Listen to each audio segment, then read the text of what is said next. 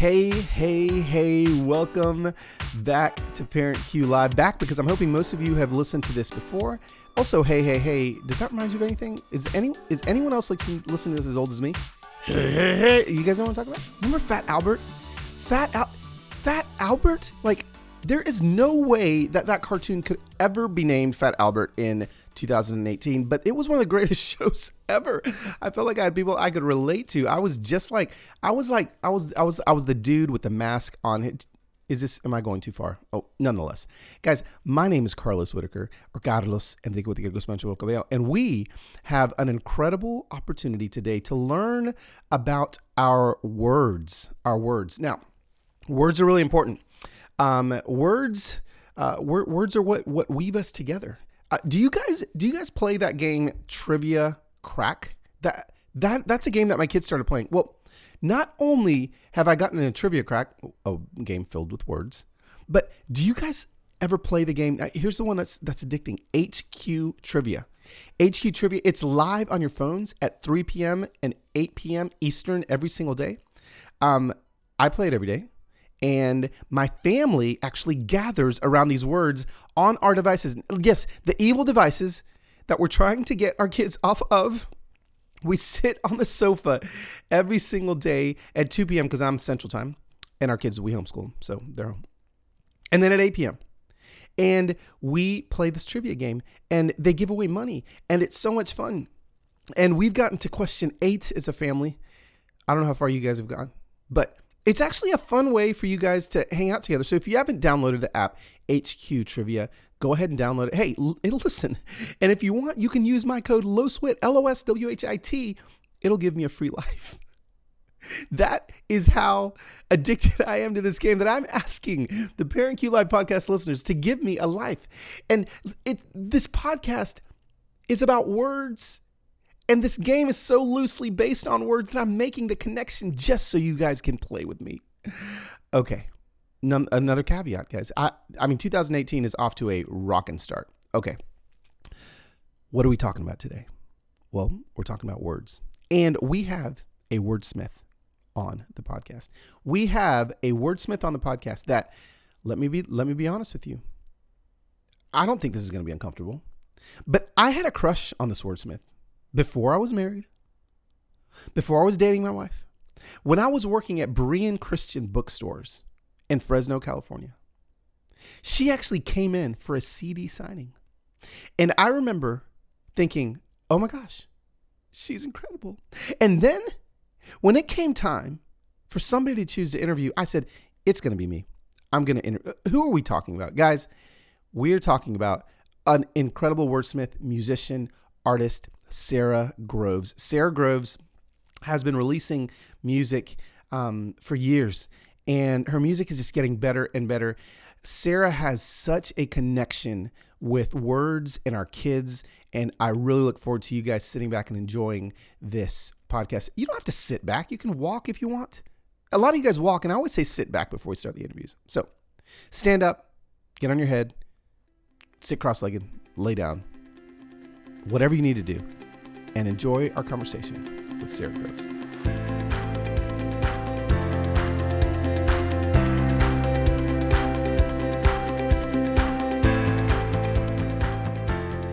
All right, friends. So we are now here with Sara Groves. Sara, um, you're you're a songwriter. You've been writing songs for a long time, and you've got a collection of songs that um, the, your most recent release are now it, it's all hymns. Can you tell us a little bit about this project? Yeah, so as, as long as there have been iPhones, my husband has been keeping a little note uh, file of songs he wants me to cover if I ever did a hymns album, and um, yeah, so I just it came time, I guess, yeah. to do. um, was super excited to. We had probably 40 songs collected, and um, honestly, I found I was writing I'm, you know, I'm always writing music, but I find language right now to be really tricky. Um, there's mm. just so much. Uh, everything is loaded. You know, yeah. all all language has been kind of commandeered, and it's very divisive. And so I thought um, there's some pretty prophetically imaginative people writing uh, about the nature of God and His call to us um, from way back, and uh, I ended up selecting a lot of songs from kind of the early 1900s Americana Okay. style, Fanny Crosby era. So yeah, did a did a record and we recorded it in our um we my husband and I own a hundred year old church where we do art community Wow. and um so we recorded there and it was wonderful. It ended up being the a very cathartic process. so it's it sounds like it sounds like um you know as you're speaking of a cathartic process like this was something that even during the journey and of recording it and creating it was something that maybe um kind of maybe I, I won't I won't say fixed some things in your soul but shifted and moved some things in your soul talk to us a little bit about what it did for you as you were writing the record Yeah, well, first of all, when you're you're not thinking so much about are these good songs like you do on a normal project because Sure. these are hymns and they have you pretty much the you know testimony of all these all this decades behind them. But I my last record was called Floodplain and it was largely about my struggle with um, with depression. I have written pretty transparently about my marriage and parenting and all kinds of stuff, but um, I was really nervous about opening up about that part of my life and um, but uh, these are songs that really dwelled with me. They were with me on the floodplain, so it, it felt like a really natural next step for me to then share these songs that I had sort of inhabited my life during that season. And um, really, the focus of the record, I think, ends up being on the friendship of God. He is not like a man. He doesn't keep records of wrongs. He doesn't treat us as our sins deserve. He extends this amazing uh, friendship to us and invites us then to extend that to others. And it's, um, I think that is the resonating theme of the of the new album. I love that. I love that. Um, speaking of the the hymns and the theme of the new album, how has this? Um, again, this since we're Parent Cue and this is a parenting podcast. Um, as as as you Mhm. as you were creating the the record and um, you know you're really kind of diving into the heartbeat of these you know writers of these hymns and the, and these hymns. How did how did it during the journey affect even some of your parenting? Maybe were there were there certain hymns that um, you know shifted and, and moved your perspective as a parent? Maybe were there some hymns that uh, you loved singing with your kids? Kind of what did that look like on the parenting side of things? Well, two things come to mind. I think that parenting is really super humbling. I have two teenagers and a tween right now. And um, so I think the way you parent when you have younger kids is that you're coming from that place of cautionary tale. You read the Bible that way, you know, like, hey, kids, do this, don't do this. It's like, Yes, here are the minimum requirements to get into heaven, you know. That's what's like totally. and so you kind of reduce some of these stories. And I think as an as a parent of teenagers, you start to read the Bible very differently. These are real human beings with complex, you know, issues and emotional needs. And God, I think the story is really of how God meets these people, uh, us, over and over and over again. I feel the need and the declaration of grace more profound than ever, um, especially as a parent of teens. It's humbling. Um, you're, you know, you're exposed. You're like, uh, you've not, you know, forget doing it all perfectly. You know, Yeah. all the stuff you knew when they were little, when you could just sort of like say it and it happened.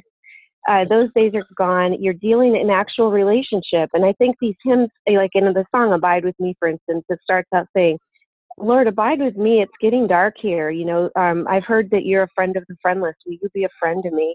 And I find the need for that type of grace with my kids really necessary, and more and more like that's the only route, really Wow. um, is to say like, hey, I'm here.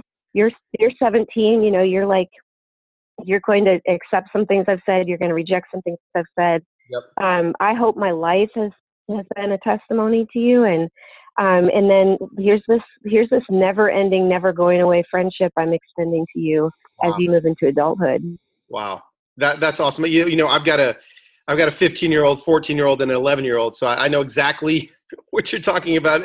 Especially as a parent, and things are shifting and moving in your kids' hearts.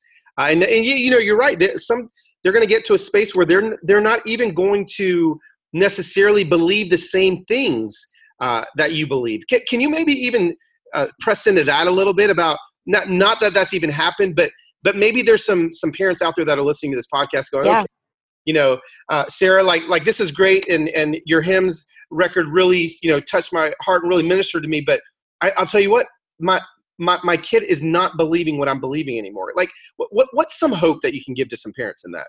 Well, Locke, my 17 year old this year has been asking a lot of hard questions, meaning of life stuff. You know, um, a couple things. I first I was really afraid. I had community around me, girlfriends to say, "Hey, this is right on time." It's just, you know, it's actually really positive that that he's, he's talking to you. And mm-hmm. so I've I've just again like I want to incarnate Jesus. What what is he doing? He's you know he's um he's present uh, and meeting people where they are. I want to you know I've told my son for a couple years now like my whole goal is to send you out. You know you'll be making your own decisions shortly. So um you know, like here's why I think this is the way this is, and yeah. um, I've tried to treat him like a, an adult in the making from very young. You know, I think um, if my mom did something well, uh, that I mean, she did a lot of things well, but um, some people don't parent like the, their parents did. I very much took I took a lot of what my mom did, but she treated me like I was an adult in the making from the very beginning, and I've tried to do that with you know, so Kirby's asking a lot of questions right now. I'm trying to make space for that. It is scary though. You know, they're yeah. He's you know, he's like, Mom, I heard this really smart guy on the internet. It's like, oh man. Right. Here, here's some other smart people and and just like Yep.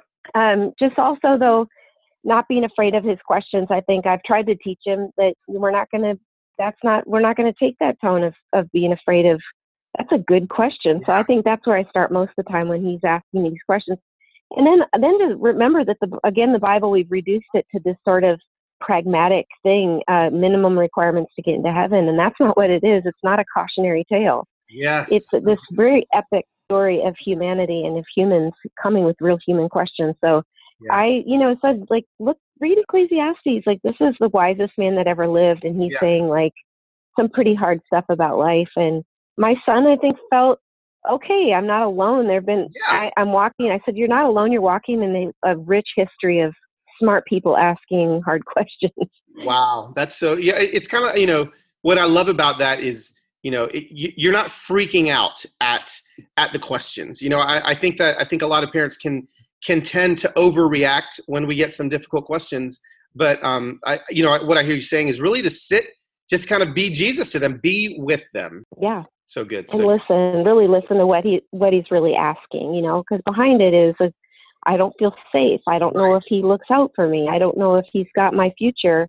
Mm. So a hmm. lot of times it's the question behind that question that's really yeah. what he's trying to get at. And it's like, man, and to relate, I man, I've been there. I have been really afraid. You know, I this is what this is what I've seen, and I think that's all bearing witnesses. You know, when we go into these sort of calculated places um, I compare it to like Eva on the movie WALL-E. We have a lot of directives. I think evangelicals have a lot of directives, and if the switch gets flipped, it's like these are this is what I have to say now. Yes. And we can lose the human connection. We can lose that relational and kind of switch into our direct. This is my directive. Yeah. And I think when our kids when they when they trip those switches in us, we have to kind of shut that off and go, wait a minute. There's not this perfect thing to say right now I actually need to really just listen to you and then bear witness. This is what I've seen Jesus do in my own life, and and let that bear fruit, you know, um, and let that sit, you know, be a seed. Yeah, yeah, I love I love that. No, thanks for sharing that. The um, uh, one of the things that that you talked about at the very beginning, where you recorded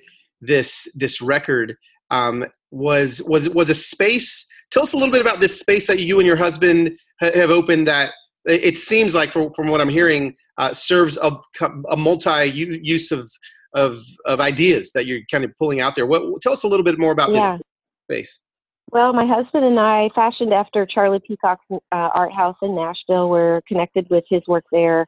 Uh, we opened Art House North in 2011. We bought a hundred year old church and um, we uh, have done the, the tagline is creative community for the common good. There's no good uh, elevator speech because all kinds of crazy things happen there but um, creative community for the common good is a good place to start. And uh, we have a theater company that operates out of there and we do all kinds of we have an after school like school of rock program for kids. And uh-huh. so basically it's a lot of partnerships with people in the neighborhood people in the community. And we set up a studio there this summer and we recorded this record there. And it was beyond uh, surreal to be recording these songs in a place that was built for congregational singing. You know, it was built sure. for people to sing like that. So that was it was a lot of fun. Yeah. Did you? Um, I, I haven't heard the record. Is did, is it a live thing? Is it a studio thing? Are there people singing with you? We we did bring in. Um, so it started out we were going to set up a mic and just do a live thing. It ended up becoming more of like we did we did set up a studio. We tracked in the everything was tracked in the art house. Okay. Then we brought in a group of neighbors and friends, and I told them, "You're not the group up front. You're not with a microphone." Right. I wanted it to feel like you stepped into the back of a church and you're hearing the congregation sing. Yeah. So there is some congregational singing on the record, but it's just like uh, this is you know, like you hear my dad break through every once in a while, and he's got this awesome, robust voice. And I said, you know, it's not like you're the choir; it's more like we're you know giving the onus of worship back to the people. And Yeah. um, all the songs were um, kind of again that Fanny Crosby era. Um, you know, I just love the language. It's like Lord, it's like they every song covers the arc of of the gospel. You know, it's getting hard down here, and uh, would you come? Oh, you did come, yeah. Yeah. and um, know us, live with us, abide with us. Yeah, Yeah. so it's all these great um, songs of God's friendship with us. I, I love it. I, I, I want to ask you one more question. I know we're, we're on a time schedule here, uh, but just just knowing knowing of your work for so long, um, and I mean, I used to work at a Christian bookstore 12 years ago, and I remember I was in the music department and selling your records. And you, you've always had a uh, um, you've always had a way with words and with lyrics, and I love that you're you know leaning into hymns on this last project. I mean, talk to us just for a minute about about the importance of words, the, the importance of the words that we're using as we're parenting our kids, the words as people are writing their blogs. And it just seems like words are flying around so freely and quickly on Twitter and, um, and so loosely. Talk to us for just a moment about the power of, of, of words. Yeah, man. I think um, it honestly it, it has been so disheartening to me lately. I, I I have a hard time.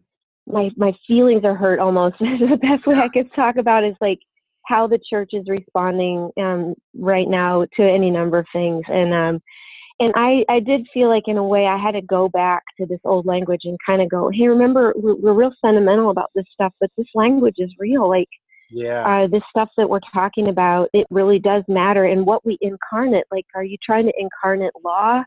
Are you trying to incarnate? Um, I, I want to be incarnationally uh, Jesus. And Jesus is so, he says some funky stuff. He's Yeah. like, at the time when the disciples would be like, draw this crowd in, then Jesus says this really, drops a really hard thing, or, or he's like, don't tell them this right now. And so, I think we need some discernment right now. I think we need to recover language. And as an artist who does love words, um, that's my hope moving forward. Is that, um, that somehow with, with this these hymns, I want to I want to kind of put up a mirror of remembrance of like this is the character of God. He loved us when we were not lovable. Um, he extends this tremendous grace. He doesn't treat us as our sins deserve. He asks us to do the same now with our neighbor. And so, how would that change us? How would that change our language? How would that temper our conversations? And um, so, in a way, I, I had to go back in order to move forward, and uh, and that's that was a very real reason for this record is to kind of, oh, where's the language that works anymore? You know, because it's it's hard. You're right. Words are flying. So good, so good. Well, Sara, thank you so so much. If people want to uh, find out more about you or, or buy the record, where can they do that? SaraGroves.com. It's uh, Sara with no H. Okay, Sara with no H. So good. Thanks so much for uh, spending some time with us here on Parent Cue, and we really appreciate it. Thank you, Carlos. Have a great day. Alrighty, bye bye.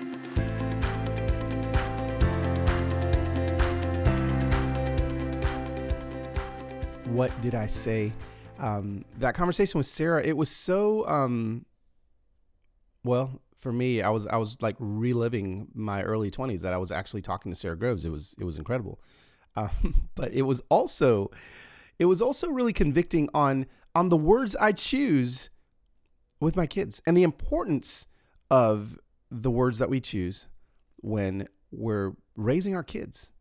I mean, not only the words that we use, right, but the words that they're using and and the importance of helping kids process doubts and not being afraid of their questions. You know, um, as our as our kids get older, I just I loved how Sara was talking about that. Listen, their words are going to craft questions that um, may make us a little bit uncomfortable. So it's important to um, just help our kids process those things, and it, it's it's a beautiful, beautiful thing. So thank you, Sara, for that conversation. Um, and guys, hopefully you enjoyed that. Listen, if you enjoyed it, we'd love for you guys to go to iTunes and rate us five stars, single, five stars, and um, share it. Let everybody know. Let all your friends know. Let other parents know about the podcast. You guys, um, we're gonna have a recap of this episode and links to Sara's new album, which she was talking about in the show notes. Where, Carlos, Carlos, where can I find those show notes? You can find them at theparentcue.org slash episode 57. Episode 57, theparentcue.org slash episode 57. You guys go there, hang out with us, share the podcast. Thank you guys so much for listening to the Parent Cue. And um, that's it. Quick episode today, but just another episode to give you guys a cue to do family better. For Parent Cue Live, my name's Carlos Whittaker, and we will talk to you guys soon.